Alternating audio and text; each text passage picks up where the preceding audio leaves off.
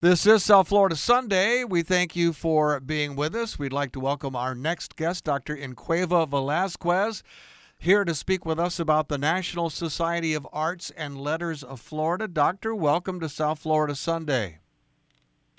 Thank you. Well, we understand that uh, it's been very exciting. A lot of things going on at the National Society of Arts and Letters. Uh, some exciting, exciting scholarship and competition opportunities available for young artists in our area. Tell us all about it, please. Yes, we've ha- we're having a wonderful time preparing for our upcoming competitions. Our competitions are in dance, uh, instrumental, music such as piano, piano brass, um, and all of the string instruments. In addition, we have voice competitions to the fine art, and this year we're featuring drama competitions. Well, tell us more about the drama and in the competition. Sure. Um, our drama competitions reaches out to students who are 18 to 29 years of age. We will have a local chapter competition where we'll have a first, second, and third place winner. Uh, the purse prizes for that are 2000 $1.500 and $1,000 respectively. And then the first prize winner will go on to our national competition. And the first prize winner at the national level has a purse prize of $15,000. Now, we understand the national organization was founded following World War II. The local organization here in South Florida is 40 years old. Tell us how long you have been with the organization and how rewarding it must be to provide all these excellent opportunities for young artists. Well, I've had the privilege of working with NSAL for now approximately five years. And it is a privilege because over the years, we've really built a legacy. We've built a legacy not only at the local level where we have supported students and enabled them to be able to go on to serve in a professional capacity as an artist, but even on the national level, we've been able to work with such greats as Luciano Pavarotti, Charlton Heston, uh, Mikhail Baryshnikov, and many others who supported NSAL. And tell us, uh, what was it that drew you, what compelled you to become a part of the NASL? Well, I am an educator, and I have founded a program for children, uh, K through 12. It's a virtual STEAM program, and I wanted to augment that not only for the students, but also to enable the students to have uh, more mentors, to be able to interact with those who are building professional careers in the arts. And NSAL has a wealth of outstanding, talented students who are looking to connect with other students in just that way. Well, as you mentioned, mentoring, we know that NSAL volunteers commit themselves to mentoring to young artists, and many keep in touch with these artists as their careers soar. Tell us about that. Yes. So, not only does NSAL identify talented students through our scholarship and competitions, but we also mentor the students and help them move toward professional careers through that mentorship.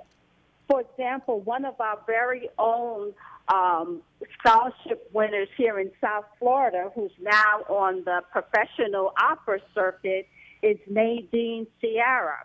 Um, even working with Lincoln Center in New York um, at the Met. So um, this is the way NSL connects with the students. It's identifying them and then supporting them through the scholarship opportunities, but mentoring them as well. Tell us why it's so important to support young artists early in their careers. I think one of the reasons why it's really important is because when students feel that they have that support, then they're more likely to pursue that particular art that they're interested in. And also, the support gives them a mirror. It helps them to see themselves, to see other artists that have reached a professional level. Um, because in our organization, NSAL, we do have um, many of our patrons who are professional artists, but it helps them to see that mirror and it encourages them. It also gives them um, a, a platform to be able to know that they can overcome the challenges and have a professional career as an artist too. Well, we know from speaking with our friends in the charitable organization world, the 501c3s and the nonprofits, fundraising, of course, a key to the success of any organization in that world. And a great fundraising event, the Star Maker Awards, is coming up in April. Tell us all about it. Oh, our Star Makers Awards is just an outstanding event what is so special about it is that we showcase those students who have won scholarships and our competitions. So our guests will not only be treated to a wonderful environment this year at the Addison in Boca Raton, but they'll get a chance to hear those students who have won these various awards. They'll hear the pianist.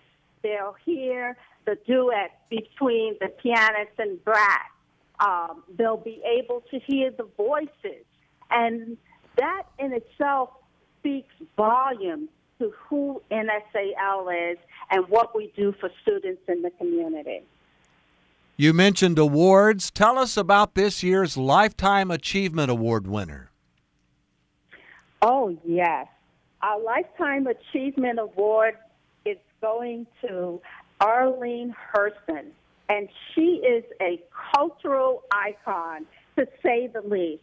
I mean, it's difficult to talk about Arlene and to include everything that she has done. I mean, from her award winning syndicate cable television program, uh, where she's interviewed individuals like Danny DeVito, Suzanne Somers, Phyllis Diller, then all of the work that she does with NSAL and other nonprofits. It's just a phenomenal and outstanding contribution that she makes.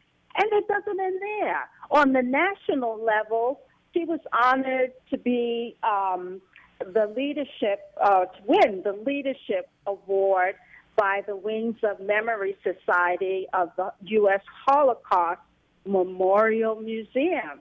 And she even served as an interviewer for Steven Spielberg's Shoah Foundation, videotaping firsthand testimonies of Holocaust survivors. So Arlene Herson, it, it, it really sums up to say she's a cultural icon and a jewel to NSAL and the arts community as a whole. Well, also, we'd like to have you tell us more about this year's honorary chair. There's exciting news there as well. Oh, yes, it is. Our honorary chair is Andrea Virgin, and this is a wonderful opportunity that we have in working with um, Andrea. You know, she was a professional ballerina, so she has a understanding of the importance of the art, what it means to be supportive, also accessibility.